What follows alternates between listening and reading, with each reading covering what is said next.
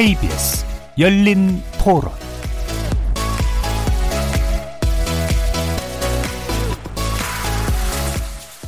안녕하십니까. KBS 열린 토론 정준입니다.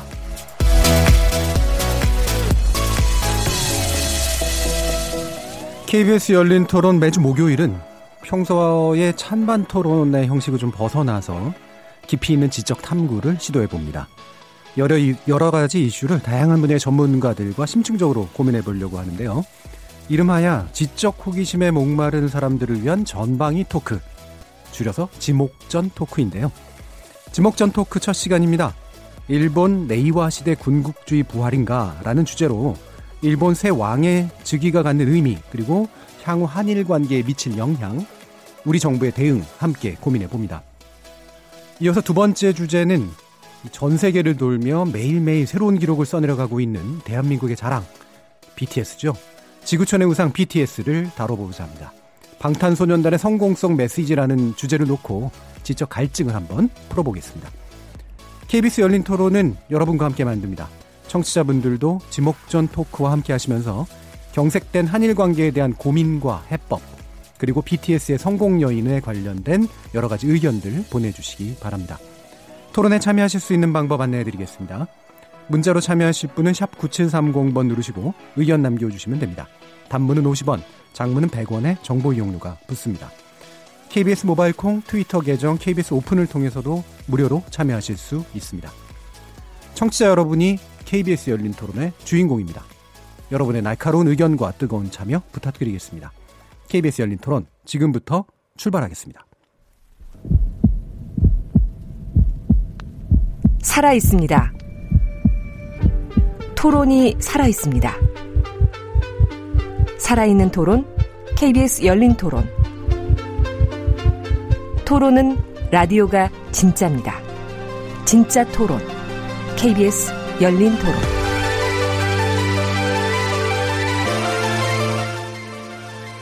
먼저 오늘 함께 하실 분들 소개하겠습니다.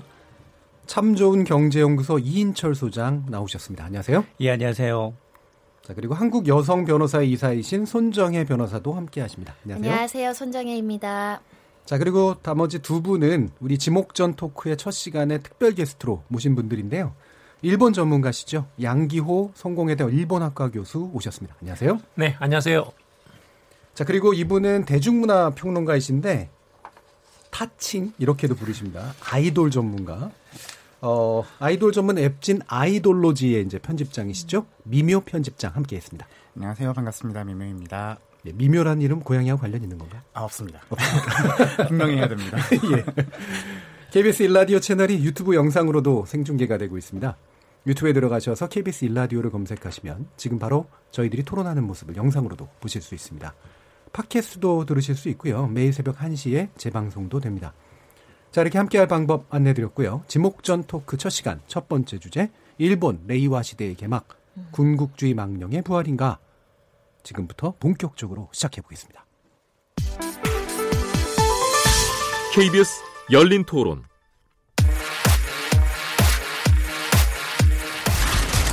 다다라시 갱호와 레이와 대합니다. 이른 봄 매화를 노래한 고전 시가집에서 따온 일본의 새로운 연호. 아베 신조 일본 총리는 아름다운 마음을 맞대면 문화가 태어나 자란다는 뜻이 담겨 있다고 설명했습니다. 레이와 시대는 다음 달 새 일왕의 즉위와 함께 시작됩니다. 한일 관계가 악화일로인 상황에서 한일 간 얽힌 실타래를 푸는 데 있어 새 일왕이 역할을 할 수 있을 것이란 기대도 나옵니다. 韓国民の還元の中で交換する機会が生まれることを切に願います。もしそのような機会が生まれて 자, 지식에 관련된 이야기 알고 들으면 더 재밌고 이해도 잘 되겠죠. 그래서 준비해 본 순서입니다. 어, 일본에서 사용하고 있는 연호라는 게 도대체 뭐냐? 음, 어떤 의미가 담겨져 있느냐? 뭐 궁금하시고 잘 모르시는 분들도 많이 계실 텐데요. 그래서 일본 전문가이신 양기호 성공회대 일본학과 교수님께 어, 짧고 쉬운 333 쪽집게 강의를 부탁드리려고 합니다. 어, 3분 30초 내로 3개의 질문을 소화한다 해가지고 333 쪽집게 강의로 이름을 붙였는데요. 어, 시간을 초과하면 이제 앞으로 안 하겠다고 이제 하니까 한번 잘 되는지 한번 보겠습니다. 막대한 부담을 드려서 좀 죄송한데요. 어, 시간이 좀 짧더라도 예, 명확하고 요약적으로 대답을 한번 들어보도록 하겠습니다. 자, 그러면 첫 번째 질문입니다. 먼저 31년 만에 일본의 새 연호가 공표됐다고 하는데 연호라는 게 어떤 거고 새 연호가 어떤 의미인지 좀 부탁드릴게요. 세계에서 제일 뭐랄까 가장 유일하게 연호를 쓰는 나라가 음. 일본이라고 그러는데요. 그러니까 연호라는 건 사실 이제 중국 한 나라 때 무제에서 어, 이런 그 백성이라든지 영토뿐만 아니라 이 시간까지 예. 지배한다는 의미에서 연호를 쓰기 시간까지. 예. 시작했거든요. 근데 이제 명추신 일어나고 나서는 이제와 달리 이제 하나의 왕의 하나의 연호를 쓰는 걸로 음. 그렇게 돼 있습니다. 그래서 올해는 이제 레이와인데 레이와는 이제 이런 교류를 통해 가지고 이렇게 따뜻한 마음이 일어나고 또 그래서 문화가 성숙한다라는 그런 좋은 의미라고 합니다. 음, 레이와가 령화인가요? 한자로? 맞습니다. 예, 예. 명령할 때 명자입니다. 예. 예. 자 그러면 예, 우리가 이제 뭐 천황으로 부를 거냐 일왕으로 부를 거냐 뭐 이런 문제도 있습니다만 일본인들에게 아직도 이 왕이란 어떤 존재인가요? 일본은 이제 일왕이라는 것은 일본 자체이고 또는 예. 일본 문화 자체이고 그 말하자면 다른 나라의 왕정제하고 다르다는 생각입니다. 음. 그 부분은 이제 우리가 이해할 수 없는 대목이기도 한데 음. 말하자면 일본의 왕이라는 것은 어떤 그런 그 하나의 대가족에 있어서의 큰그 말하자면 본가집의 장자 같은 역할이거든요. 음. 하나의 가족이 가장 가장 그 시초가 되는 그런 그 예. 가족의 장자입니다. 예. 근데 그런 점에서는 다른 영국의 왕이라든지 음. 그런 어떤 그런 유럽의 왕이라든지 이런 거하고 약간 상당히 다르지 않나. 또 이제 어 다른 나라와 달리 만세 일기라고 하는데 별로 이렇게 2000년 동안 그 왕실이 바뀌지 않고 음. 하나의 혈통을 통해서 이어왔거든요. 예. 그런 점이 좀 독특하죠. 예. 일본은 그 가라고 하는 게 이제 여전히 중요한 제도, 사회적 제도인데 맞습니다. 그거에 가장 예. 첫 번째 오는 그런 위치인 거라고 보겠네요. 그럼 아키히토 일왕이 현존해 있잖아요. 근데 아들이 왜 왕에 오르는지 궁금해하는 사람들도 좀 있을 것 같은데요. 어, 이건 뭐 200년 만에 발생한 예. 일입니다. 그러니까 이제 원래는 이제 일 왕이 죽어야 그 다음에 이제 승계를 하는 것인데 음. 본인이 이제 건강 문제를 인해 가지고 도저히 이런 의전 같은 걸 소화해낼 수 없다. 어, 지방 행사도 소화해낼 수 없다 해서 일단 국사를 이유로 해서 건강을 이유로 해서 조금 물러나겠다는 것을 음. 밝혔습니다. 그래서 이제 예, 2년 전에 특별법을 만들어 가지고 어, 이전에는 없던 일을 지금 200년 만에 다시 지금 어, 본인이 물러난 살아생전에 이걸 일본에서 생전퇴위라고 하거든요. 예, 예. 생전퇴위하면서 이제 지금 왕세자가 아, 다음 달 1일부터 지금 왕이 되는 음. 어, 취임하는 그런 상황입니다. 예. 이- 옛날처럼 뭐 권력자까지는 아니니까 상징적 존재니까 뭐 그렇게까지 심각한 건 아니라도 양위라고 또 조선시대 때는 불렀잖아요. 맞습니다. 예. 근데 일각에서는 보니까 이게 그 둘째 아들인가로 넘어가게 될 가능성이 있어서 미리 주는 거다 뭐 이런 식의 설도 있던데. 아닙니다. 지금 이제 그 왕실에서 왕실 전범이 있거든요. 예, 거기는 예. 이제 왕실 승계 그 순위가 다 정해져 있고 특히 이제 문제는 아까 그 말씀하신 것은 지금 그 왕세자 부부가 아들이 없습니다. 음. 아들이 딸만 없어서, 있거든요. 그렇죠. 예. 음. 그래서 그리고 이제 둘째 아들은 아들이 있습니다. 그래서 아마 순서가 지금의 왕세자 그리고 나서 어, 음. 둘째 아들의 아들 이렇게 지금 넘어갈 순서로 되어 있습니다. 예. 그 순서는 다 정해져 있습니다. 이미 정해져 있고요. 네. 예. 예, 잘 들었습니다. 그 시간은 뭐 충분히 아주 짧게 잘 사용해 주신 것 같고요. 그러면 다른 분들께도 좀 그 관련된 어, 질문을 드려야 될 것 같은데 인철 소장님께 한번 부탁드려 볼게요. 이게 4월 초에 일본에서는 연호 결정 과정을 생중계까지 하는 거로 알고 있었는데 아까도 이제 방송에도 잠깐 나왔고요. 도대체 이 연호 변경이 어떻게 무슨 어떤 영향이 있길래 어, 또 특히나 경제 같은데 어떤 영향을 준다고 들었는데 이게 무슨 얘기입니까? 하필이면 오늘 우리 경제에 정말 안 좋은 소식이 전해졌거든요. 아마 경제부 기자들은 가장 바쁜 네. 음. 날이 아닐까.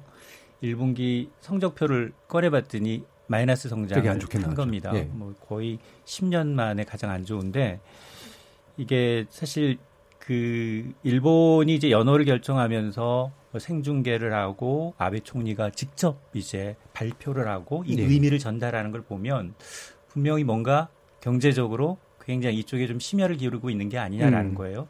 그래서 우리도 이제 옛날에 뭐 석이라는 이제 연호를 쓴 적이 있었잖아요. 그럼 달력을 일단 다 바꿔야 하잖아요. 그리고 특히 바쁜 건 공무원들이에요. 공무원들이 연호를 다 다시 새겨야 돼요. 과거에 그러니까- 단기에 단기를 말씀하시는 맞습니다. 거죠? 예. 그러면 지금 이제 일본의 언론들에 따르면 일본 정부를 비롯해서 이 행정기관, 음. 행정기관이나 이제 공공기관에서 뭐 세금이든 사회보장제도든 바꿔야 되는 게 576가지 음. 정부 시스템을 다 바꿔야 된다는 예. 거예요. 이 하나 때문에. 예. 여기 이거는 공공기업이고요. 이것도 시스템 업데이트까지 다 해야 되는 상황이고 민간 기업은 더 하겠죠. 음. 더 많으니까. 그러다 보니까 주로 이런 것들이 다 출판 인쇄업이 초호황을 보이겠죠. 예.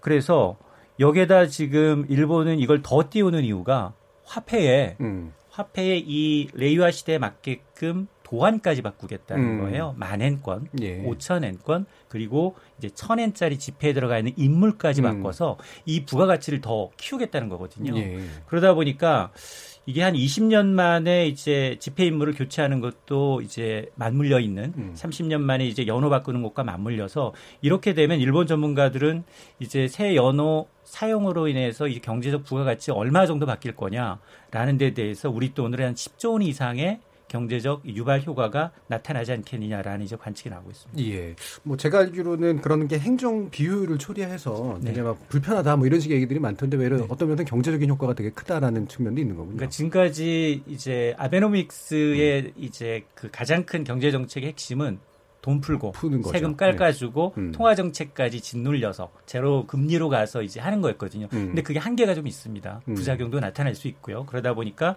아마 이런 쪽으로 또 탈출구를 찾는 것 같습니다. 예. 자, 그럼 미묘 편집장님께 질문 하나 또 드려볼게요. 어, 뭐, 일단 이제 BTS에 대해서는 얘기는 좀 하겠습니다만, 일본 내 한류, 그러니까 일본이 사실은 한류의 전진기 중에 하나였었는데, 그렇죠. 예. 이 일왕지기로 인한 영향 같은 게 혹시 좀 있을까요? 사실 저는 오늘 네, 전문가분들께 그 이야기를 듣고 싶어서. 왜 듣고 싶으셨어요? 네. 아, 근데 사실 한류가 뭐 이제 역사가 길어지면서 점점 예. 분위기도 많이 변하고 있어서 음. 어, 과거에 비해서 요즘 일본에서의 한류는 조금 더 어린 팬들이 음. 많고 또 그 팬덤의 충성도 같은 것도 상당히 높은 편이라고 그렇게 알고 있습니다. 예. 그래서 반한 감정이 늘 쭉 있었고 뭐 정치적인 상황 때문에 이렇게 막 들락날락하고 그런 일들이 계속해서 있었지만 최근 들어서는 이 팬들은 네, 뭐 반한 감정 이런 거는 음. 코웃음도 안 치는 음. 그런 분위기도 상당히 있는 걸로 보입니다. 예. 그러니까 어떤 면에서 한일 문화교, 그러니까 정치하고는 좀 다른 의미에서의 어떤 예. 베이스가 된다라고 볼 수가 있을 텐데요.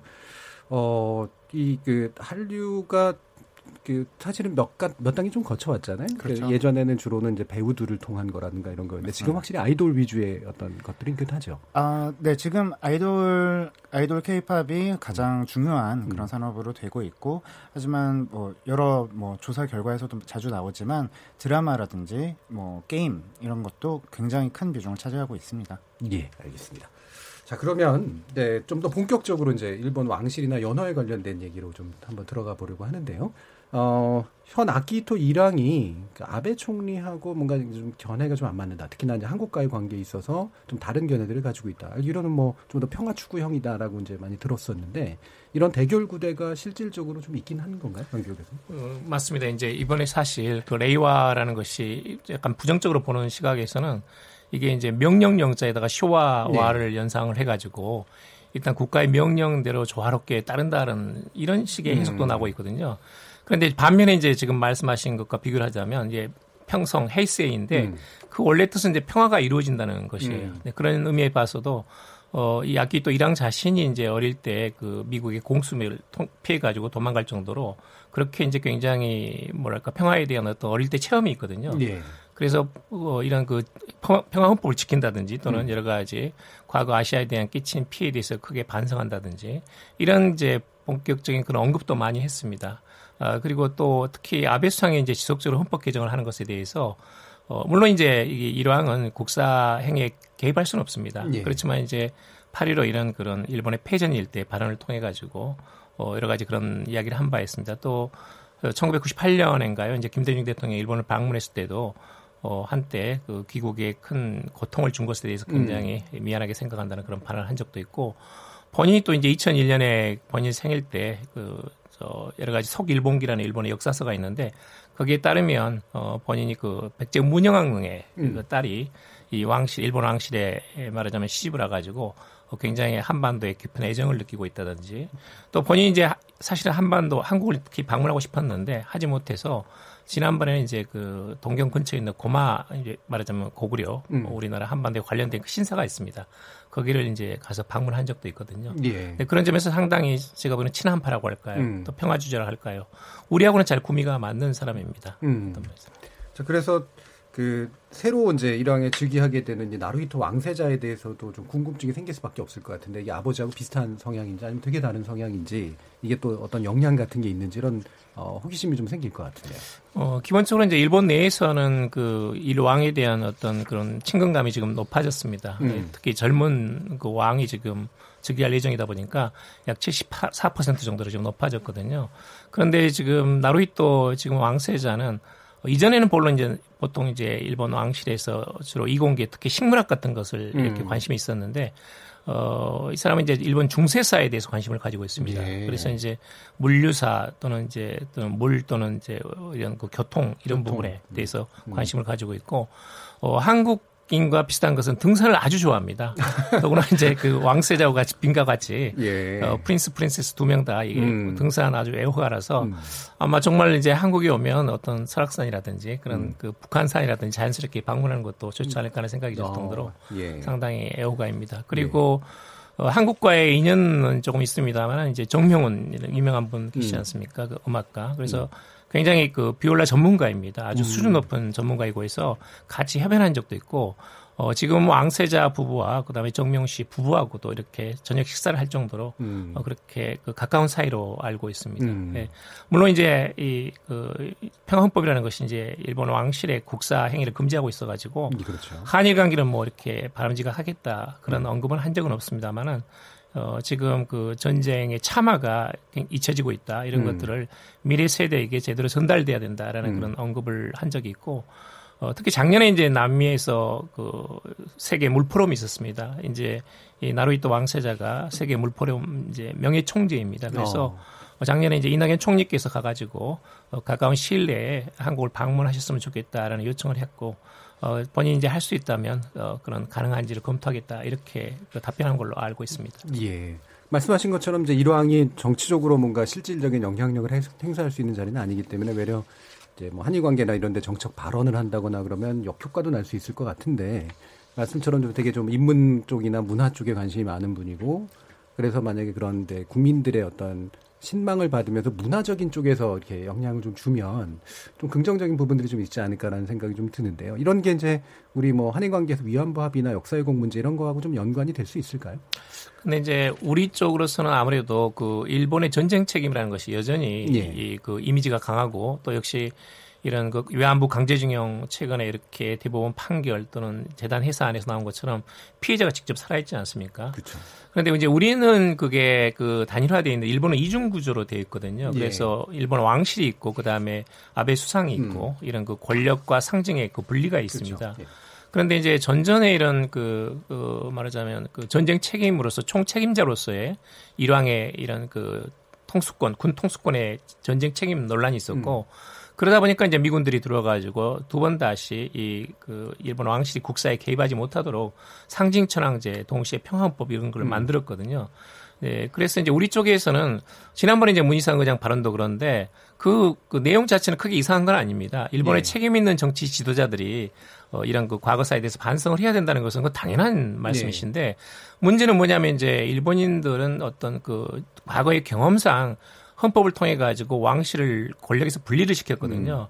그러니까 이제 우리 측이 기대하는 것 자체가 사실은 어떤 면에서는 일본의 평화헌법의 그 근본 정신하고는 좀 일치하지는 예. 않습니다. 예. 어, 제가 개인적으로 생각으로는 이제 이게 긍정적이든 부정적이든 간에 어떤 그 왕실과 엮어가지고 음. 이렇게 그 정치적인 면하고 관련을 시키면 사실 제가 보는 덕보다는 실이 많습니다. 음. 이제 아까도 말씀드렸다시피 일본 왕실에 대해서는 우리 한국 사람들이 이해할 수 없는 부분이 분명히 있고 그렇죠.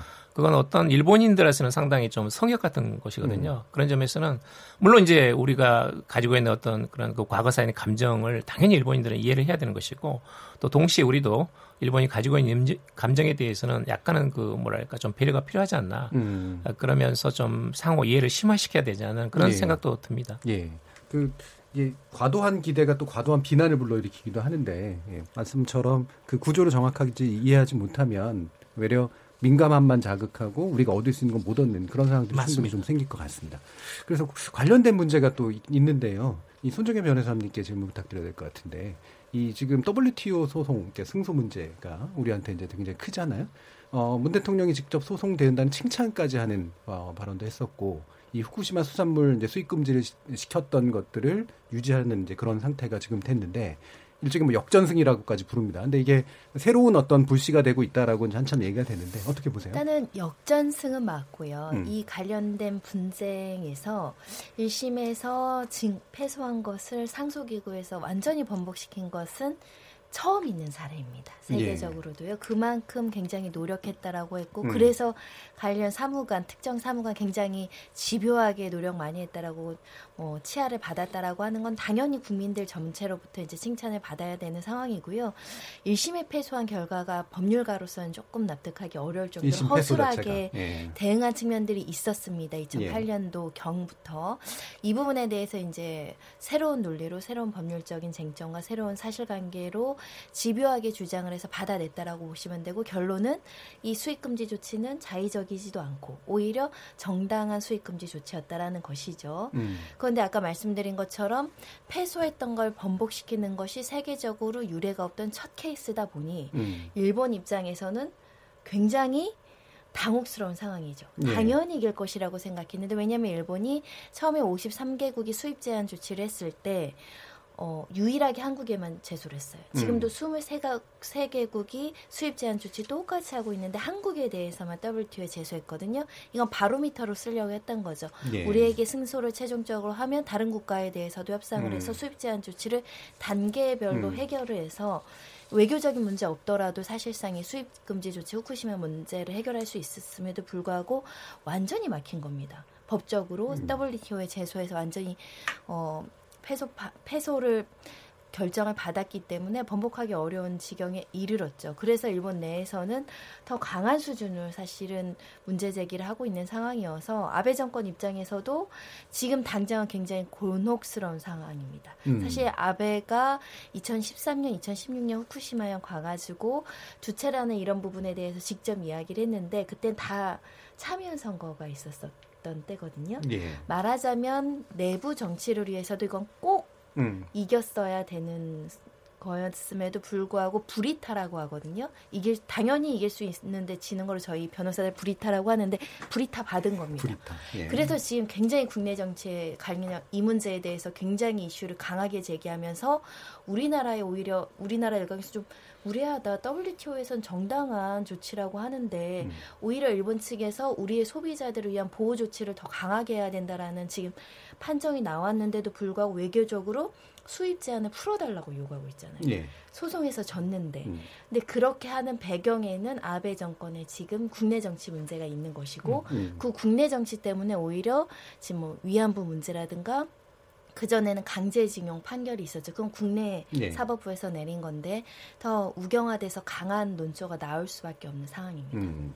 양규 교수님 어떻게 보세요? 그러니까 이게 이 부분이 초계기 문제라든가 어쨌든 계속 문재인 정부 이후로 갈등 구도처럼 자꾸 이제 빚어지고 있는 건 맞는데.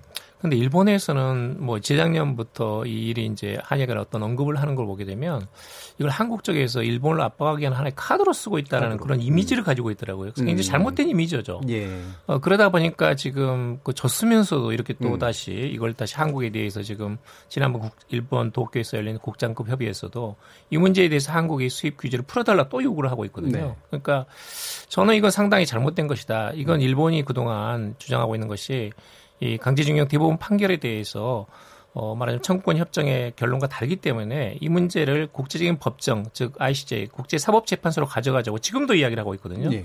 그런데 국제적인 재판의 그렇죠. 결과를 수용하지 못하면서 WTO도 이걸 수용하지 못하면서 어떻게 ICJ로 가가지고 그걸 어떻게 하겠다는 건지 그러니까. 사실 저로서는 잘 납득이 안 가는 대목입니다. 일본이 그냥 화가 나가지고 여기저기 발로 차대고 있다는 생각밖에 음, 들지 않는 그러니까 이중자 때의 모습이 확실히 보이는 예, 그런 네. 측면인 것 같아요.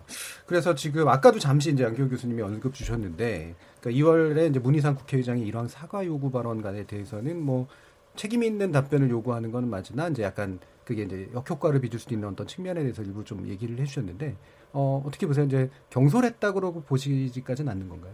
아니, 그것은 이제 본인의 뜻은 음. 그 원래 진은은 뭐였냐면 음.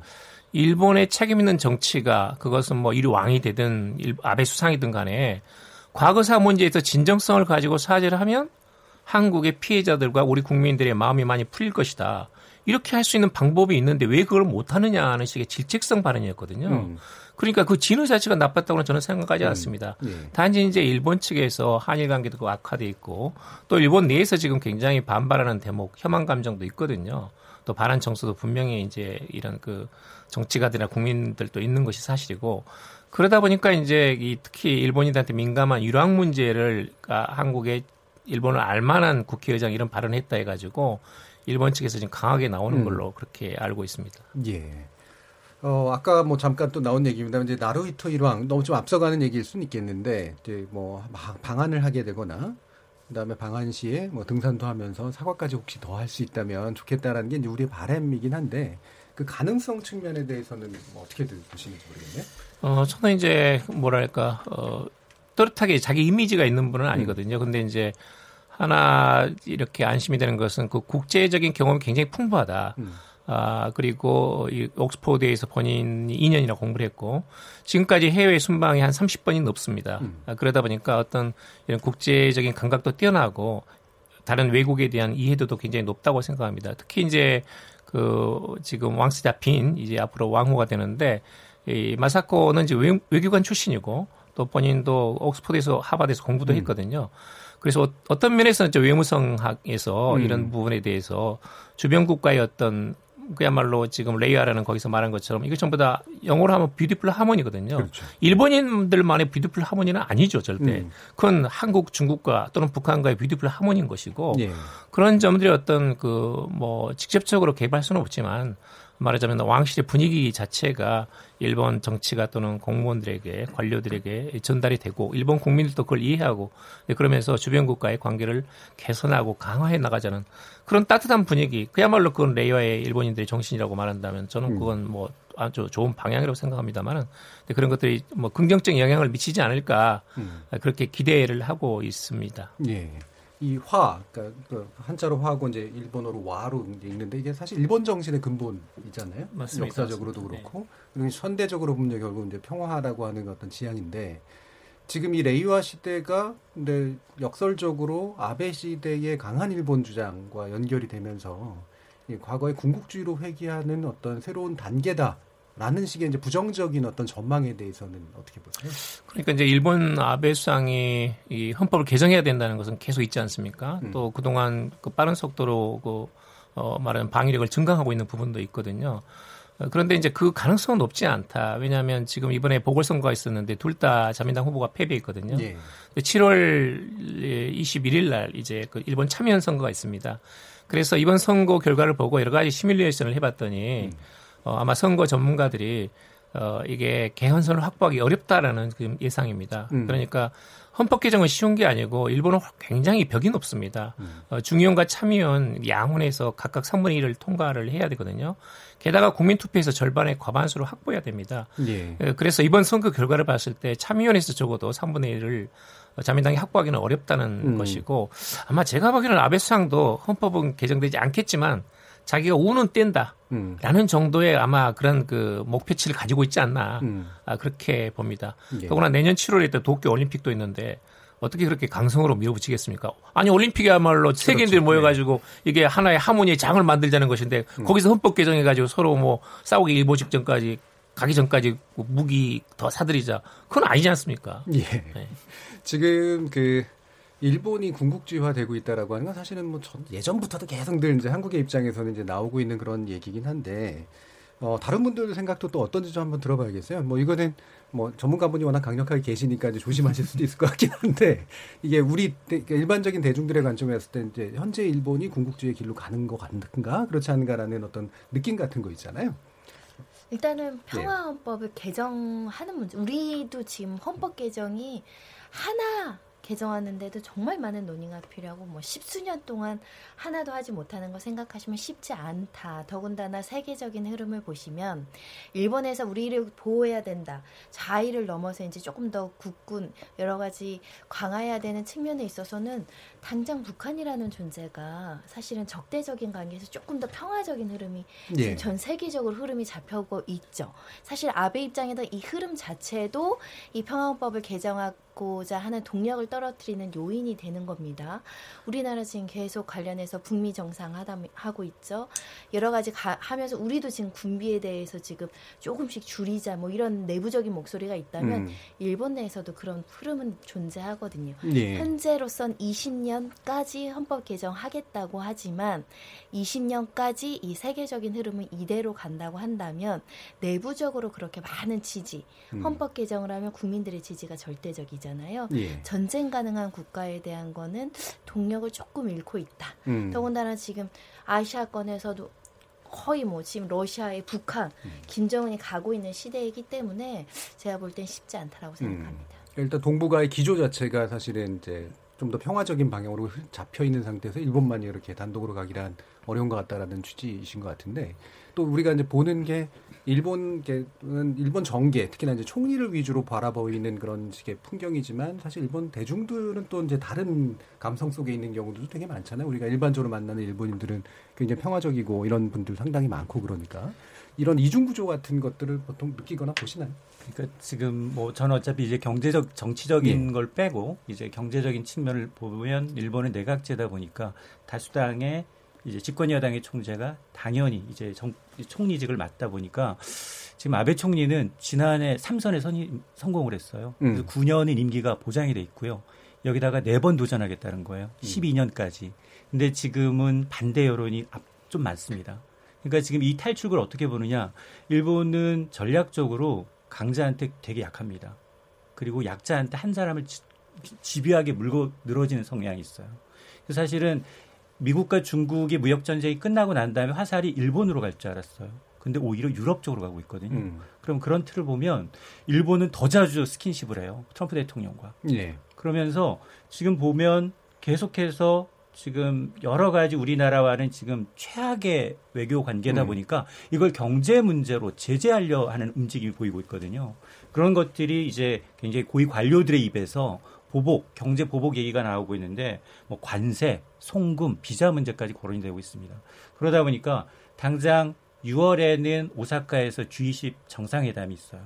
근데 이례적으로 정상회담에서는 20개 국가 정상들이 각각 각 면담을 좀 하거든요. 그런데 불구하고 이제 문재인 대통령과는 정상회담을 하지 않겠다. 벌써부터 언론에 흘리고 있거든요. 음. 이런 걸 보면 자, 이게 정말 일본이 계속해서 이제 아베 정권이 앞으로도 2021년까지는 임기를 보장받았지 않습니까? 그러면 계속해서 우경화는 더 심해질 수 있다. 근데 경제의 측면에서는 일본과는 우리는 뗄래야 뗄 수가 없거든요. 계륵과 같은 존재, 경제적인 측면에서. 그래서 실물적으로 외교에 이제 고위 관료들이 못 푼다 하더라도 실무적으로 좀 풀어줘야 되는 부분이 실무적으로. 네. 예, 예. 음, 그렇죠. 일종의 동반자 관계니까 사실은. 네. 네. 자, 근데 지금 새 여호노를 고안한 것으로 알려진 분이 이제 나카시 니시 오사카 여대 명예 교수인데 이분이 이제 얼마 전에 아베 총리를 향해 좀 일치를 날렸다, 일침을 날렸다고 해요. 그러니까 이제 이 연호 자체에 대한 오독 이랄까, 오용이랄까 이런 식의 부분에 대한 관련된 것 같은데 어떤 내용입니까? 그러니까 이제 뭐 국가 국가 사이의 와 그러니까 평화 음. 또는 음. 이제 그 하모니가 있는 것인데 이것을 어겨서는 안 된다. 이 레이와에는 그런 평화를 기원하는 마음이 담겨 있다라는 그런 것이거든요. 본인이 직접 이제 이런, 그 일본이 절대 한반도를 침략했던 그런 과거를 잊어서는 안 된다. 그리고 음. 그런 일이 두 번 다시 재발해서는 안 된다라는 식의 이런 그 해석을 내렸어요. 그런 면에서는 사실은 일본인들은 이게 뭐냐면 자칫 그 오해받을 수 있습니다. 왜냐하면 그 만엽집이라는 것이 제일 옛날 군국주의 때 예를 들면 이제 가미가제들이 가기 전에 그 조국에 몸을 바치면서 부르는 음. 시의 일부로 예. 인용되는 게 있었거든요. 예. 그러니까 이제 또 최초로 이제 지금까지는 이제 그 주, 로 중국제 음. 그 한자를 가져왔었는데 이번에 최초로 248번째 연호가 일제 연호입니다. 그러니까 만엽집이라는 음. 일본에서 가장 오래된 시가집에서 음. 그래서 이제 그런 점들을 아마 이 나카니시 교수가 경계하기 위해서 음. 그런 식으로 악용돼서는 안 된다는 것이 이것을 만든 나의 기본적인 음. 심정이다. 음. 이걸 아마 두 번 다시 강, 두 번 더, 저, 한 번더 음. 강조한 게 아닌가. 음. 네, 그런 점에서 아마 아베 수상에게 따끔하게 아마 충고를 음. 한게 아닌가. 그렇게 음. 생각합니다. 그러니까 연호라는 게 실제로 시대 정신을 반영하거나 시대 정신을 보여주려고 한다라는 얘기가 있던데 실질적으로 좀 그런 면이 있나요? 아니 그냥 저는 뭐 그렇게 그 꼭 그렇게 보지는 않습니다. 이제 예. 해석하기 나름인데요. 예. 사실 이제 이 전체 문장을 보게 되면 초범에 이제 이 공기가 깨끗하고 그다음에 맑은 어떤 흐름 같은 것이 있어가지고 거기서 사람들이 만나고 거기서 문화가 생겨나고 또 문화가 성장하고 어떤 면에서 인간 한 명 한 명이 이렇게 성숙하고 음. 굉장히 이런 좋은 시입니다. 굉장히 음. 아름다운 시고 어, 그런 점에서는 어, 이것을 만약에 그런 식으로 생각을 해가지고 연호를 만들었다면 그건 크게 잘못된 거죠. 음. 그, 이건 그 본래 이 시의 이 본질에서 크게 벗어난 거다 이렇게 생각합니다. 지금 이제 구도가 이제 한일 관계가 아무래도 계속해서 경색돼 있는 그런 측면이니까 아까도 이제 경제적으로는 좀 뭔가 좀 실무적으로 풀어야 될 게 있다라는 말씀도 인천 소장님 해주셨는데 지금 구도가 좀 묘한 게 현재 문재인 정부는 일본과 대립각을 세우고 있고 이를테면 제일 야당이나 이런 쪽은 일본에 왠지 가까운 것 같고 그러다 보니까 진보지들이나 이런 데들은 갈등을 이제 추구하는 것 같고 보수지들은 그러지 말고 현실적으로 일본하고 잘해야 된다 뭐 이런 식의 얘기를 하는 것 같은 좀 묘한 구도인데 이 구도 자체가 어떻게 좀 이 구도 자체가 좀 실질적 현실 실제 구도라고 보십니까? 맞습니다. 이제 아까 그 우리 선 변호사님이나 음. 그다음에 이 이제 이, 이 박사님도 말씀을 해주셨는데 이건 이제 그렇습니다. 이제 특히 대북 인식 우리는 이제 그 동안에 사실 한반도를 보시면 이게 근대화 과정에서 청일 전쟁, 러일 전쟁, 한국 전쟁, 그다음에 분단 73년 있지 않습니까? 이것을 극복하려고 우리가 한반도 운전자로는 이야기하고 있는 거거든요. 세계에서 유일하게 남아있는 냉전 체제를 우리 스스로가 이건 담당 우리가 우리 당사자이기 때문에 이것을 해결하지 않으면 안 된다는 의식이 있는 것이고 그게 이제 한반도와 동북아의 평화 번영인 것이죠. 예. 네, 그런데 이제 일본은 뭐냐면 한반도 비핵화 적어도 이제 북한은 이건 절대 비핵화하지 않는다. 북한에 대한 철저한 불신이 있고 음. 이런 것들을 자꾸 이제 어떤 저장을 하면서 어, 대북 불신론을 키우면서 북한 위협론으로 인해서 어쩔 수 없이 헌법을 개정해야 된다. 그리고 자민당 보수 야, 음. 여당을 밀어줘야 된다. 이런 것들을 자꾸 흘려 보내거나 또는 그런 분위기를 만들거든요. 근데 그래서 이제 두세 번 압승을 했죠. 아베 수상이. 예. 근데 그런 점에서는 이 한반도 비핵화 또는 동북아 평화 번영에 있어서 한국과 일본의 기본적인 입장이 약간 엇박자가 있어요. 그렇습니다. 이게 이제 기본적인 본질입니다. 예. 그리고 역사 문제는 이제 물론 아베 수상은 이 문제에 대해서 어, 한국이 지나치게 집요하게 이 문제를 그 물고 늘어진다는 인식이 있는 건 사실인데 아니 그것은 이건 지금 피해자가 살아있는 것이고 이것을 음. 단 한국 국민 정서가 있는 것이고 이것을 당장 고칠 수 없지 않습니까? 어, 그런 면에서는 투트랙 그러니까 역사 음. 용토 문제에 있어서는 원칙적인 입장을 예. 우리가 견지하고 그리고 기타 역사의 용토를 제외한 그런 사회경제 문화 이런 부분에서는 일본과 적극적으로 음. 미래지향적 관계를 가져간다는 어떤 토택 전략이라는 것이 불가피한 것이죠. 예. 마지막으로 하나만 말씀드리면 음. 지금 이것은 일본 이번에 강제징용 판결에 있어서 일본 정부는 빨리 한국 정부가 전체적인 책임을 지고 대책을 세우라는 것인데 이건 어불성설입니다. 음. 일본이 먼저 잘못해가지고 음. 그건 책임론이 있는 것이고 그리고 지난 20년간 그 이 강제징용 피해자들하고 그다음 일본의 전범 기업들 간에 일본 법정에서 한국 법정에서 싸워가지고 최종적으로 나온 결론인 것입니다. 네. 이건 민사 소송이기 때문에 그건 따라야 되는 것이에요. 음. 근데 제가 일본 그 저 전문가들이나 또는 기자들 만나서 그런 말 하거든요. 아니 일본에 실험이 있지 않느냐 도요라는 것이 음. 도요라는 게 실험판인데 네. 도요에서 일본에서는 빨리 끝나면 몇 초에도 끝나는데 음. 그 실험판 위에서 20년간 싸워가지고 진 쪽이 나는 이거 저 나는 지지 않았다 나는 못 받는다 한다면 당신 이해하느냐 음. 그렇게 말하면 어쩐지 납득은 간다 이런 식의 이야기를 합니다. 제가 여기까지만 말씀드리겠습니다. 예. 그쪽 문화에 맞춰서 설명을 하니까 이제 또 납득을 이끌어낼 수 있었던 것 같습니다. 역시 문화적인 문제 또 투트랙적인 접근법 이런 것들도 이제 상당히 좀 유연하게 고민해 될 상황인 것 같고요.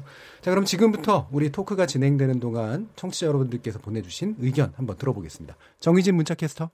네 안녕하십니까 문자캐스터 정희진입니다.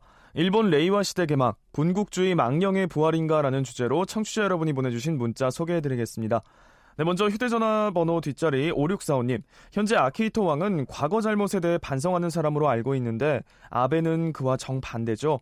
새 왕으로 즉위하는 아들은 과연 위안부 문제 등에 대해서 반성하는 자세를 보일지 궁금하네요 해주셨고요. 콩 아이디 0403님. 아베는 왜 자꾸 과거 군국주의로 돌아가려고 하는 거죠? 심지어 전쟁을 할 수 있는 나라로 개헌을 하려고 한다는데 아베의 의도가 궁금하네요. 콩 아이디 김현숙님. 나루이토 왕세자가 과거에 전쟁의 기억이 흐려지려고 하는 오늘날 겸허하게 과거를 돌아보고 전쟁을 체험한 세대가 전쟁을 모르는 세대에게 비참한 경험이나 일본이 밟아온 역사를 올바르게 전하는 것이 중요하다라는 바, 발언을 한 적이 있습니다. 아마도 나루이토 왕세자도 일본 국내 정치 상황이나 아베 신조의 개헌 야욕 등에 대해 사실상 아베 정권의 우경화에 대한 명백한 반대로 해석됩니다.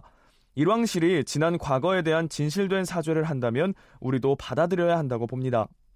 콩 아이디 9109님, 일본에도 우익은 반한 감정을 정치적으로 이용하는 것 같은데 참으로 치사한 정치쇼라고 생각합니다. 라고 보내주셨네요. 네, KBS 열린 토론. 지금 방송을 듣고 계신 청취자 모두가 시민 농객입니다. 문자는 샵 9730으로 참여하실 수 있고요. 단문은 50원, 장문은 100원의 정보 이용료가 붙습니다. KBS 콩, 트위터 계정 KBS 오픈을 통해서도 무료로 참여하실 수 있습니다. 청취자 여러분들의 날카로운 시선과 의견 기다리겠습니다. 지금까지 문자캐스터 정의진이었습니다. 예, 청취자 여러분들이 대부분 그 새로 즉위하는 왕이나 이제 기존의 아키히토 왕에 대해서 이제 좀 긍정적인 인식들이 좀 있으신데 기대감도 좀 예, 있으신 것 같고요. 좀 더 좋은 방향으로 한일 관계가 잘 풀렸으면 하는 그런 마음을 갖게 됩니다.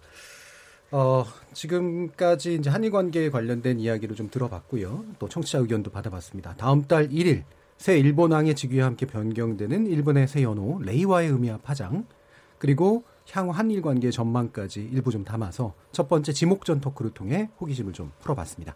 여러분께서는 KBS 열린 토론과 함께하고 계십니다.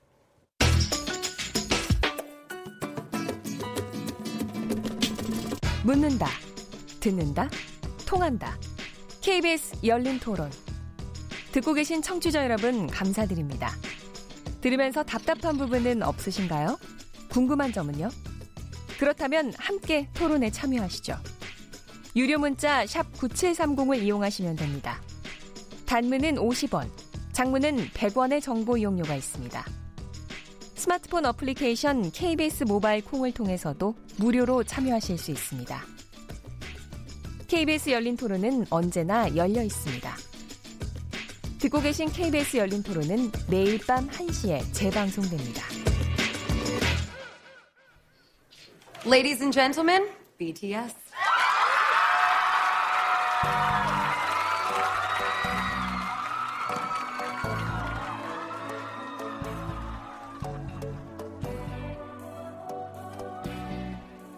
두 번째 지목전 토크 시작해보죠. 지적 호기심에 목마른 사람들을 위한 전방위 토크. 두 번째 주제는 방탄소년단 성공 속의 메시지입니다. 참 좋은 경제연구소 이인철 소장, 한국 여성 변호사회 이사이신 손정혜 변호사, 그리고 특별 게스트 두 분, 양기호 성공회대 일본학과 교수님, 그리고 아이돌 전문가이신 아이돌 전문 앱진 아이돌로지의 미묘 편집장님 네 분과 함께하고 있습니다. 지금 노래가 네, 아주 좋게 잘 나오고 있는데요.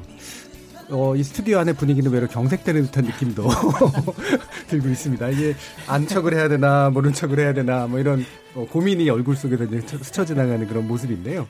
뭐 저는 개인적으로는 좀 좋습니다. 예. 자, 이렇게 좋아합니다. 아 좋아하세요? 저희 아들들이 좋아합니다. 아, 그럼 경색은 네. 요쪽만 네. 되신 걸로. 제가 소년 소년은 아니라서. 저희는 이거 음악 틀고 여섯 살 꼬마가 집에 있는 춤춰요. 같이 춤추십니까? 네, 불타오르네, 예. 투대 이런 거 아. 너무 좋아해서 음. 제가 들려준 게 아니에요. 음. 본인이 찾아서 형아랑 이렇게 꿍짝꿍짝 예. 유튜브로 보다가 음. 좋다고 저한테 처음에는 뭐뭐 뭐 틀어달라고 얘기해서 저도 배우는 거. 음. 그래서 애들이 뭔가 좋아하는 그런 코드가 되게 많은 것 같더라고요. 음. 잘 따라 불러요. 네. 특히 강한 노래를 좋아하시는 엄마 이렇게 춤춰요. 이것도 영상에 나오는 댄스로 알고 있어요. 네. 자, 그래서 원래 첫 질문이 이제 이렇게 노래는 좀 들어보셨습니까? 근데 들어보신 분과 아닌 분의 얼굴 표정이 확 차이가 나기 때문에 굳이 따로 여쭙지는 않겠고요. 어, 그 손, 손 변호사님은 그러면 실제로 흥얼거리거나 뭐 이런 곡이 있으세요? 우리 아들들이 좋아하는 건 다 좋아하죠. Fake Love 처음에 되게 음. 좋아하는 것 같더니 불타오르는 이제 둘째 Fire 이런 거는 노래방에서도 둘이 같이 부르더라고. 가사도 잘 못 따라 할 텐데 아무튼 예. 따라 부르고요. 음. DNA 아이돌 음. 이런 거 유명한 거 음. 이렇게 약간 중독성 있는 노래를 음. 초등학교 저학년이고 유치원생인데도 엄청 좋아하더라고요. 예. 네. 손배사님의 이런 어, 아주 뛰어난 네, BTS에 대한 사랑도 보여주셨는데 적어놓고 읽으시더라고요.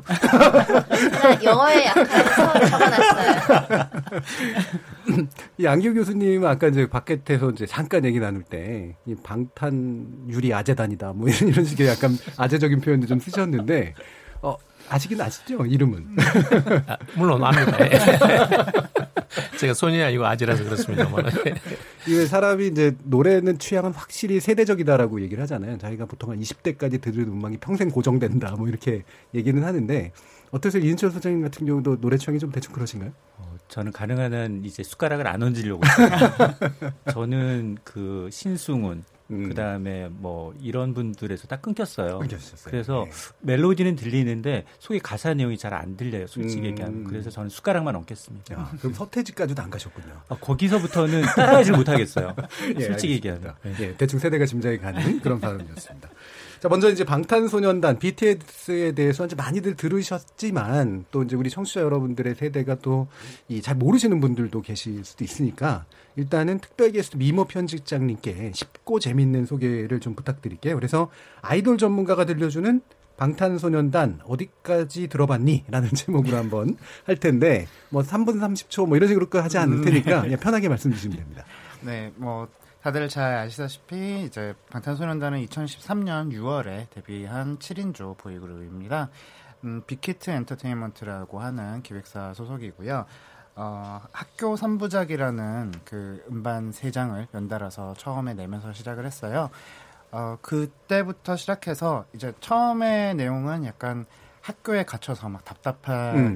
이렇게 살아가는 고등학생의 이야기로 시작을 합니다. 그렇게 하고서는 그 뒤에 화양연화 연작에서는 사회로 나와서 청춘이 방황하고 고통받는 그런 이야기로 넘어가고 점점 이제 스타가 되어가고 뭐 점점 자기도 성장하고 그런 이야기를 쭉 음반을 따라서 이렇게 그려내고 있습니다. 음. 음, 그 외에 이제 음악 자체도 굉장히 또 뭐 복잡하고 미학적인 어떤 세계관이라고 하죠. 그런 어, 배경 설정들을 많이 깔아서 이렇게 진행을 하는 그런 팀으로 잘 알려져 있고요. 또 어, SNS를 통해서 팬들하고 아주 적극적으로 소통하는 팀으로 도 유명하죠. 예. 이 방탄소년단이라고 처음 사실은 이름 나왔을 때 저는 개인적으로 대중문화를 전공하는 사람이긴 하지만 이름 촌스럽게 졌다 이런 생각을 사실 좀 음, 했었거든요. 네. 예, 이게 너무 어 뭐랄까 이렇게 막 세련됐다라는 느낌은 아, 안. 줬었는데 그렇죠. 네. 실제로 초기에 그렇게까지 막 잘 나가고 이러진 않았던 상황이었죠. 네, 제가 지금 문득 기억이 나는데 음. 그때 당시에 요새는 한국어로 쉽고 약간 촌스러운 듯한 음. 이름을 짓는 게 유행이구나라는 음. 그런 얘기들도 조금 있었습니다. 예, 예. 어, 그런데 말씀하신 것처럼 이제 초반에는 특히 국내에서는 음. 조금 반응이 약간 약했었죠. 음. 음. 그리고 미디어에서도 그, 렇게까지 크게 어, 조망하지 않았었고요. 어, 대신에 이제 초등학생들 사이에서 인기가 좋다라는 그런 이야기들이 좀 있었습니다. 그런데 상당히 초반부터 해외에서는 반응이 엄청나게 오기 시작해서 음. 이제 어, 북미권에서도 꽤 큰 반응이 있었습니다. 그렇게 하다가 국내에서는 특히 2015년, 15, 16년 요때 좀 청춘 이야기를 하면서 좀 가슴 예. 아프고 예. 이렇게 짠한 음. 그런 노래들로 크게 사랑을 받기 시작하면서 음. 본격적으로 성장을 하고 그러고서 이제 어, 그 다음 앨범쯤부터 해서 여러분들이 모두 다 잘 알고 계시는 것처럼 북미에서 음. 어마어마한 성장을 보이고 예. 있죠. 예. 이 가슴 아프고 짠한 이게 네. 구체적으로는 어떤 부분들일까요? 어, 이를테면 봄날이라는 노래가 있습니다. 음. 그 팬들이 이제 특히 사랑하는 노래 중에 하나인데 어, 노래가 보고 싶다. 부르셔도 돼요. 제가 네. 그렇게는 해서는 안 될 것 같고요. 그리고 저작권료를 지불해야 하기 때문에 네. 곤란할 것 같고요. 어, 이제 굉장히 보고 싶고 아련한 그런 마음을 엄청나게 잘 담아놨고요. 그리고 또 다른 노래들도 청춘이라서 가진 게 없고 할 수 있는 게 아무것도 없는 거예요. 근데 너무나 마음은 끌어오르니까 할 수 있는 게 없어서 달리는 것밖에 할 수 없다. 이런 노래들이 있습니다. 음. 그런 것들이 어떤 생활에 이렇게 치이고 굉장히 절망하는 그런 청춘들에게 특히 큰 공감대를 형성했다고 음. 이렇게 볼 수가 있겠죠. 저 가슴 아프고 이제 짠하다 이런 게 저도 보면 이제 그런 예, 내용인 것 같더라고요. 네. 대충 뭐 일반적인 사랑 이야기에서 그냥 가슴 아프고 음. 이런 게 아니라 그 청소년들이 자신의 생활 속에서 스스로에게 느끼는 어떤 맞습니다. 약간의 뭐 자기 스스로 볼 때 비애랄까 뭐 네. 이런 부분들을 정확하게 짚는 그런 감성이 네. 있다 이런 평가들도 있는 것 같고요. 네. 그렇죠? 그리고 뭐 사회적인 메시지라든지 이런 이야기들을 많이들 하는데요. 음. 사실 저는 어, 노래 사회적인 메시지가 들어가면은 그게 자동으로 더 우수한 노래다 이런 식의 그렇죠. 생각에는 조금 예. 네 약간 거리를 두고 싶은데요. 방탄소년단의 경우에는 뭐 약간 무작정 세상을 바꿔야 돼 뭐 이런 노래를 한다기보다는 지금 현실에 굉장히 어둡고 힘들고 고통스러운 그런 면들을 뒤에 깔아놓고 이야기를 합니다. 음. 그래서 항상 외부 세계에 비해서 내가 억압받고 있고 고통받고 있고 하지만 여기에서 나는 너와 손을 함께 잡고 이거 여기서 같이 살아남을 거고 같이 우리는 이겨낼 거고 이런 식의 이야기들을 주로 많이 하거든요. 그래서 아마 더욱 더 공감을 많이 사고 특히 이제 네, 헬조선이라고 음. 많이들 하지 않습니까?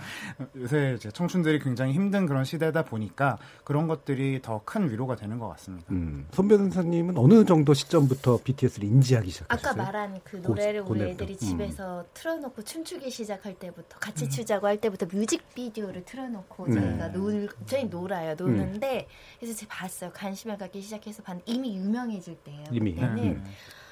근데 그냥 저는 그런 가사를 그렇게 숙고해서 보진 음. 않았고 그냥 재밌어요. 음감도 좋고요. 예, 중독성이 예, 있고요. 굉장히 세련됐고요. 음. 뮤직비디오를 보시면 그런 안무하고 그 춤에 대한 연출이나 이런 것 자체가 그냥 대중음악으로서도 굉장히 손색 없이 그 젊은 친구들이 정말 환호할 만큼의 그 박력이 있거든요. 음. 그리고 젊음이 있어요. 에너지가 굉장히 많아요. 음. 뮤직비디오도 연출도 굉장히 잘한 것 같아요. 색감이 되게 예뻐요. 아, 그렇죠. 왜냐면 BTS 머리가 네. 머리 색깔도 절묘하게 굉장히 잘 어울려요. 예. 네, 그런 하나하나의 조합이 잘 어울려져 있는 네. 그룹 그리고 제가 무슨 기사에서 보니까 그 연습생 시절이죠. 연습생 네. 시절 다 가난하다고는 하는데 음. 어, 연습생 시절에 무슨 아르바이트 배달 아르바이트라는 아. 친구가 있다고 네. 해요. 그래서 다쳤대요. 배달하다 음. 보면 다칠 수 있죠. 그 과정에서 이제 십시일반 어, 도와가면서 소속사에서 도와주면서 이렇게 극복해 놨다라고 하는 거 보니까 그 가정들이 좀 공감이 되는 거죠. 어린 나이에 음. 자기 꿈이 무명으로 끝날 수도 있잖아요. 음, 그렇죠? 우리 요즘 그룹 같은 거 한 100개 생기면 거의 뭐 90개는 망한다고 하더라고요. 그럴 음. 수도 있는데 본인이 그런 배달 아르바이트 하면서 꿈을 키워갔다라는 것에 어, 굉장히 공감을 했습니다. 음. 예, 그래서 흔히 이제 흑수저 아이돌이라는 네, 게 이들을 네. 초기에 부르는 그런 말이 네. 됐고 말 그대로 이제 성장해 나가는 걸 같이 공감하는 팬들이 이른바 이제 아미라고까지 부르는 음, 네. 물론 줄임말이기도 하지만 이제 부대란 뜻도 있는 거잖아요. 이 아미 얼마나 강력합니까? 아 지금 뭐 인터넷상에서 방탄소년단에 대해서 음. 함부로 말하면 좀 네, 곤란한. 저도 그런... 조심하고 있습니다.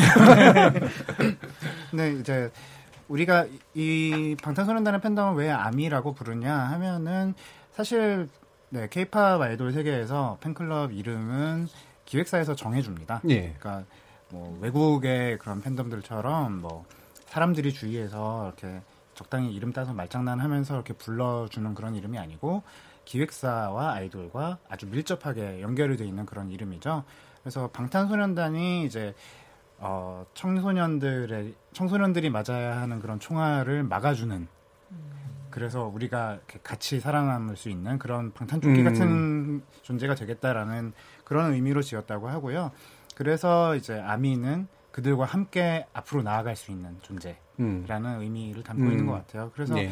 어, 그 이름 때문인지 더더욱 더 다른 음. 어떤 팬덤보다도 행동력이 강하고 그렇죠. 또 의지 그 방탄소년단이 여러 가지 어, 선한 영향력을 발휘할 음. 사회적으로 발휘하는 일들이 있지 않습니까? 근데 아미도 역시 그들과 발맞춰서 음. 함께 자신들의 그런 결집력이나 행동력을 좋은 데 쓰고자 하는 의지도 굉장히 강한 그런 음. 팬덤입니다. 예. 제가 한번 뉴스를 한번 본 적이 있는데요. BTS가 SNS를 잘하잖아요. 네. 멤버 중에 한 명이 방향제를 한번 올렸어요. 네. 품절 사태가 났다고 그 다음날 뉴스가 나더라고요. 음. 본인이 그걸 드러내려고 했던 것이 아니라 음. 뭐 오늘 뭐 이렇게 좋아서 향기가 좋은데 네. 방향제 못 써요, 못 써요 했더니 음. 그 방향제가 품절됐다라는 걸 보고 음. 굉장하다라고 생각했습니다. 뭐 경, 그, 경제 효과는 뭐 예. 홍대에 가시면은 예. 그 외국인들이 그 BTS 굿즈를 파는 그 가게 앞에 줄 서 있어요. 음. 그문 여는 시간이 정해져 있거든요. 음. 그래서 그 아이템을 사기 위해서 음. 그리고 이제 그 아이템도 종류별로 사야 돼요. 그것도 예, 기획사가 운영하는 데인가? 그것도 마찬가지로 음. 이, 이 BTS만의 장점이 뭐냐? 음. 일곱 명의 멤버가 직접 그 음. 도안을 한다고 해요. 디자인. 아, 예, 예, 예. 그래서 작업들 많이 한다고요. 예, 그래서 다른 그 팬들하고는 좀 다른 팬층. 그러니까 옛날에는 이제 뭐 조용필이다 이미자 선배님이 이제 하시면 오프라인 팬층이잖아요. 예. 와 하죠. 근데 예. 여기는 이제 온라인 팬층이잖아요. 예. 그러니까 제가 몇 년 전에 이제 경제적 효과를 얘기하면서 방탄을 얘기했더니 바로 우리 이 애들이 아니야. 앞에 잘못 알고 있어. 음. 국내에서는 엑소가 더 인기가 있어 이러는 거예요. 네. 그래서 아 역으로 음. 이 해외에서 먼저 인기를 얻고 그리고 이제 팬덤을 형성하고 국내에 와서 다시 굉장히 더 많은 저변을 확대하는 그런 측면이 분명히 있더라고요. 네. 그래서 저는 사실은 아까 BTS 멤버들 중에 그, 그 RM은 사실 저는 종편에 있는 한 프로그램에서 알았어요. RM, 네. 뇌생남이라고 퀴즈를 음. 푸는데, 어이, 저 친구는 천재네? 그래서 저는 흑수저라고 보지 않았어요. 음. 그, 그리고 또 유엔에서 연설을 하는데 영어 발음이 모국어처럼 해요. 음. 저 정도 수준이면 외국에 나가서 현지에서 안 하면 국내에서 공부로 저 정도의 발음을 낼 수 있는 사람은 정말 드뭅니다. 언어학적으로 굉장히 뛰어나기 전에는. 그래서 저는 이 흑수저 아닌데 엄마가 얼마나 죄를 많이 시켰을까. 열혈 엄마에게 다 이렇게 생각을 했던 거예요. 예. 그리고 나중에 봤더니 거기가 방탄소년단의 리드싱어였던 거예요. 예. 그래서 네, 래퍼. 래퍼. 네, 네. 래퍼였던 거예요. 그 RM이 랩 몬스터의 이제 줄임말이죠. 네. 음. 그래서 저는, 음. 아하, 이런 친구들이 정말 지금 보면 사실은 그 한류의 어떤 케이팝이 이제 버닝썬과 같은 조금 좋지 않은 일로 인해서 조금은 얼룩지고 있거든요. 음. 그러면서 외신에서는 때를 기다렸다는 듯. 네. 왜냐하면 그동안은 미국, 일본, 유럽, 이런 이런 이제 전 세계적인 어떤 팝의 어떤 흐름을 이어갔다면 아미 감히 일본도 아니고 한국에서 뭐 이런 눈길이 있어서 흠집 내기를 좀 하고 있거든요. 음. 그러니까 이제 그런 거를 이제 아마 이번에 이제 신곡을 또 내놓으면서 SNS 사실 그동안 SNS 대장은 아마 다 아실 거예요. 트럼프 대통령이에요. 트럼프. 네. 아침마다 경제부 기자들은 트럼프 대통령의 트윗에 뭐가 들어가 있나를 네. 확인해야 되거든요. 네. 근데 요즘은 방탄이 내놓기만 하면 뭐 하루 이틀 정도면 뭐 1억 뷰를 이제 쉽게 넘어버리니까 정말 기네스의 SNS 트윗 기록을 갖고 있는 이제 방탄이기 때문에 아마 조금 더 이제 지금 첫 발을 뗐으니까 좀 더 가지 않을까라는 생각이 듭니다. 음. 또 저는 네. 역시 네. 그 뭐랄까 아까 그 뭐 흑수저라든지 여러 예. 많은 노력을 했다든지 하는 그런 것들은 역시 한국이나 일본인들과 같이 공감하는 것 같아요. 그러니까 네. 최근에 이제 82년생 김지영이라는 소설이 엄청나게 일본에서 베스트셀러가 네. 됐거든요. 음. 그래서 이제 그 BTS도 굉장히 일본에서 아주 인기고 음. 뭐 요즘은 이제 한일 관계 좋지는 않지만 일본 내에서 그런 매니아들이 있어가지고 그 코리아 뷰티 그러니까 한국 화장품에 그 중독된 어떤 매료된 중고생들 여중고생들 네. 그리고 이제 뭐 BTS 그 공연 같은 것은 거의 매진이거든요. 바로 그냥 오픈하는 즉시 바로 매진이 되거든요. 어, 그래서 어떤 면에서는 이 BTS가 그런 한국의 젊은 세대 또는 일본의 젊은 세대에 느끼고는 어떤 뭔가 폐쇄감, 그 다음에 좀 음, 약간 그렇죠. 그 뭔가 절망감, 예. 어떤 어, 그렇지만 이제 거기에 뭐 굴하지 않고 이렇게 굳세게 나가겠다는 음. 어떤 그런 새로운 희망과 미래. 근데 그런 점에서는 상당히 공감하면서 위로해주고 또 다듬어주고 뭐 버듬어주고 음. 그리고 또 같이 내일 향해 나가자는 그런 어떤 또 북돋아주는 그런 메시지. 음. 그런 점은 상당히 뭐랄까 저는 굉장히 감동스럽습니다. 그래서 음. 저도 지금 앞으로 지금 해망을 가지고 싶다는 생각이 드는데 제가 과연 아미의 회원이 될 수가 있을까? 바다만 주신다면 가능하십니다. 네. 아 4, 5월에 저 5월에 저기 6기 모집한다고. 의외로 그 제가 그 육아 하시는 카페 같은 거 있잖아요. 동네 아주머니들 카페 가시면 팬 되게 많아요. 음, 네. 그러니까 3, 40대 그 아이 키우는 그 동네에서 육아하시는 분들도 BTS에 열광합니다. 네. 네 음. 열광합니다. 그러니까 이 BTS가 가지고 있는 그 정서가 이게 그 한류의 여러 단계 중에 이제 최종 현재 단계인데 그러니까 확실히 이제 한류 연구자들도 기존의 어떤 한류적인 것하고 되게 다르다는 게 전혀 새로운 현상이다라고까지 평가하는 경우들이 많거든요. 네. 그래서 이거는 기존의 잣대로 보면 안 된다. 이런 예를 들면 싸이 시절만 해도 좀 신기함이 굉장히 컸었다면 지금의 이제 BTS의 한류는 케이팝이 가지고 있는 주류적 모습이랄까요? 이제 글로벌한 모습 이런 음. 것들이 이제 입증이 된다라고까지 얘기를 하는데 그래서 21세기의 비틀즈다라는 비유들까지 한단 말이에요. 네. 미원 편집장님 어떠세요? 이제 이 부분 음. 충분히 그렇게 말할 만하다라고 보십니까? 아 우선 그 미국 언론에서 자꾸 비틀즈 얘기를 하는 음. 거는 어, 제가 이해하기로는 미국 시장이 느끼는 어떤 충격 에 대한 표현에 그렇죠. 가깝다고 비틀즈가 영국에서 온 거였으니까. 네, 그래서 네. 비틀즈가 미국 대륙에 상륙했을 때 음. 저게 뭔데 저렇게 다들 난리지?라고 음. 느꼈었던 그 충격. 그것과 비슷한 정도의 충격을 지금 미국 시장이 경험하고 있다는 뜻이고요. 어, 거기에는 당연히 그 아미의 굉장한 행동력과 응집력 그런 것들도 포함이 되겠죠. 그래서 대체 저 BTS라는 그룹은 무슨 짓을 했길래 음. 팬들이 저렇게까지 헌신적으로 목숨을 걸고 왜 이렇게 투표를 많이 하며 뭐 이런 식의 이제 놀라움이 우선 있는 것이고요. 그리고 그 비결이 무엇인가 이렇게 들여다 보면은 기존에 우리가 그러니까 미국에서 우리가 음악 시장에 하고 있었던 일들과 뭔가 다르다. 여기는 노래만으로 승부하는 것이 아니고 음. 이 노래에 결부되어 있는 어떤 시각적인 요소와 서사적인 요소 그리고 또 거기에 더한 어떤 인물의 매력 이런 것들이 하나로 응집이 돼서 서로 이렇게 톱니바퀴가 짝짝 맞아 들어가는 그런 일종의 종합 예술이구나 그런 식의 어떤 새로운 포맷으로서의 케이팝을 예. 느끼고 있는 것이죠. 음. 그렇기 때문에 그런 엄청난 생경함 음. 그리고 팬들의 놀라운 충성도에 대한 어떤 경탄 음. 그런 것들이 합쳐져서 이제 비틀즈까지 이야기를 하는 것 같고요.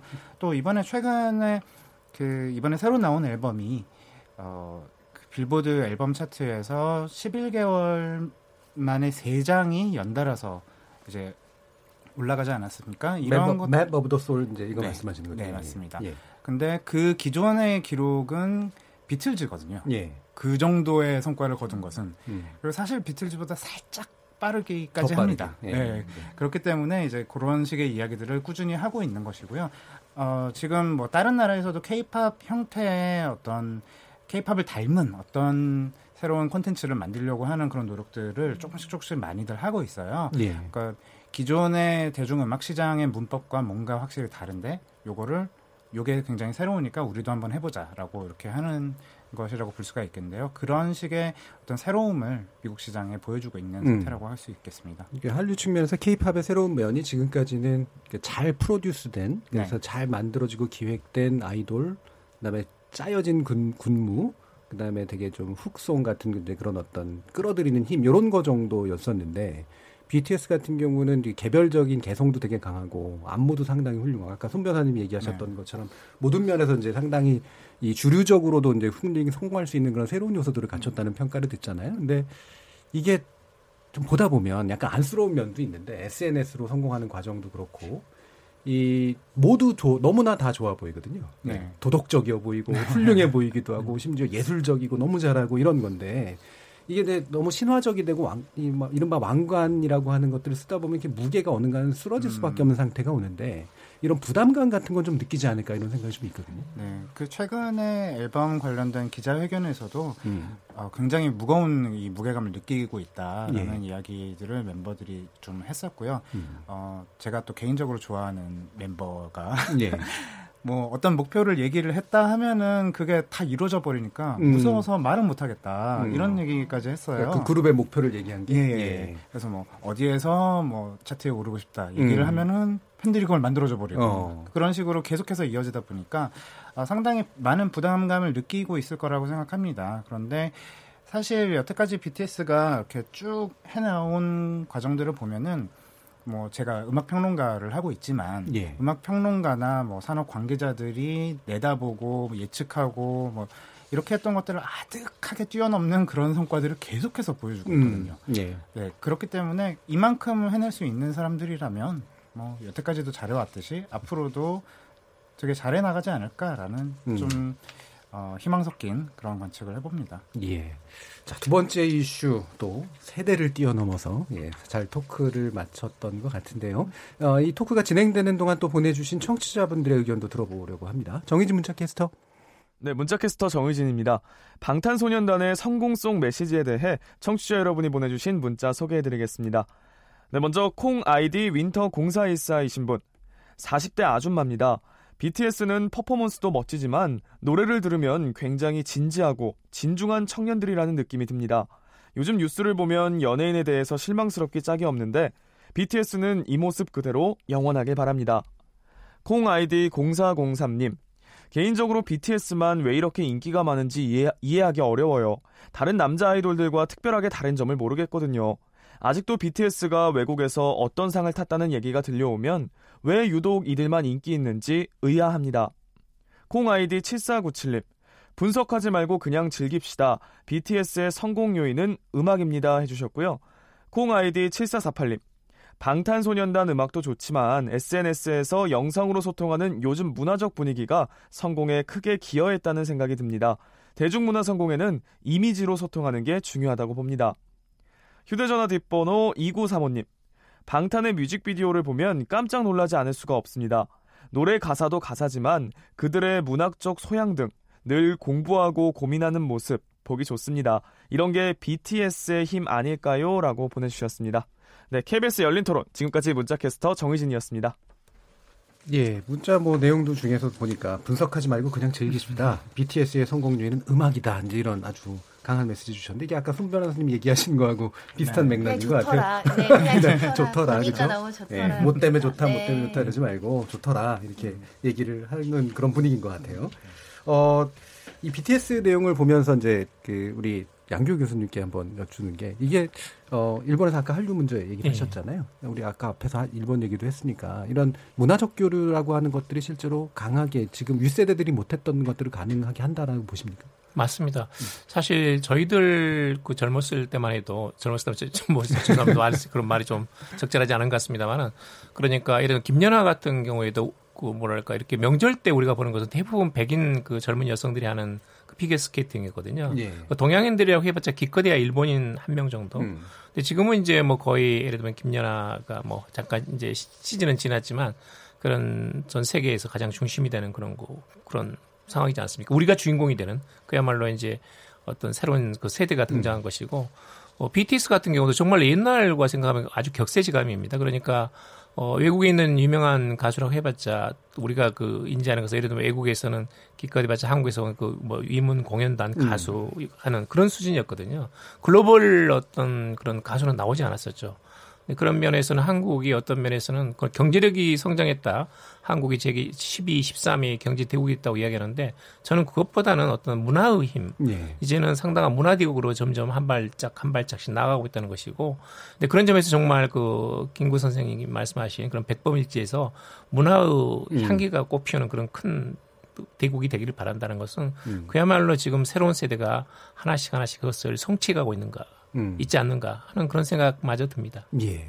미면표 측장님, 우리 그 BTS를 그냥 대한민국의 자랑이다 그랬는데 이게 단지 그냥 외국주의적으로 또 접근하는 거는 이제는 굳이 좀 그렇게까지 필요 없을 것 같고요. 네. 이 BTS 자체만으로 만약에 본다면 어떤 세계적으로 어떤 의미가 있다 이렇게 보십니까? 아, 사실 그러니까 BTS의 성공 뒤에 K-팝이 없었다고 말할 수는 없거든요. 그렇죠. 왜냐하면 음. K-팝을 좋아하던 해외 팬들이 이제 좋아하면서도 은근 찜찜하게 느끼고 있던 부분들이 있었어요. 그러니까 뭐 기획사에서 만들어 준 거고 음. 또뭐다 너무 멋있고 예쁘고 좋지만 뭔가 성차별적인 내용도 자주 네. 등장하고 뭐 이런 것들의 찜찜함을 느끼다가 BTS를 발견하고서는 이걸 좋아하면 되는구나 하고 대안으로 느껴서 그렇게 해서 이제 여러 팀을 동시에 좋아하던 해외 팬들이 한꺼번에 BTS 팬으로 이렇게 음. 몰려간 것이거든요. 음. 그러니까 K-팝이 없이 BTS가 있었다고 말할 수는 없지만 K-팝의 안티테제로서 BTS가 음, 어떤 역으로 예. 네, 그렇게 진출한 부분도 분명히 있다고 아, 생각합니다. 예, 예. 서로 같이 발전해 나가는 예, 그렇죠. 그런 양식이 되는 거죠. 서로 네. 뭐 경쟁하면서. 네. 자, 오늘 개편을 맞은 KBS 열린 토론, 음, 매주 목요일마다 만나게 되는 순서로 지적 호기심에 목마른 사람들을 위한 전방위 토크, 줄여서 지목전 토크 첫 시간을 가져봤습니다. 일본 레이와 시대 개막, 군국주의 망령의 부활인가, 그리고 방산, 방탄소년단의 성공성 메시지라는 두 가지 주제를 가지고요. 네 분의 전문가와 함께 여러 가지 논의를 풀어봤습니다. 오늘 함께 해주신 네 분 전문가님들께 감사하다는 말씀 전합니다. 감사합니다. 감사합니다. 그리고 참여해주신 시민 논객, 청취자 여러분들 모두 감사드립니다. 청취자 여러분들의 적극적인 참여로 만드는 KBS 열린 토론, 토론을 통해 우리 사회 합의의 길을 찾아나가도록 하겠습니다. 저는 내일 저녁에 다시 뵙겠습니다. 지금까지 KBS 열린 토론 정준입니다.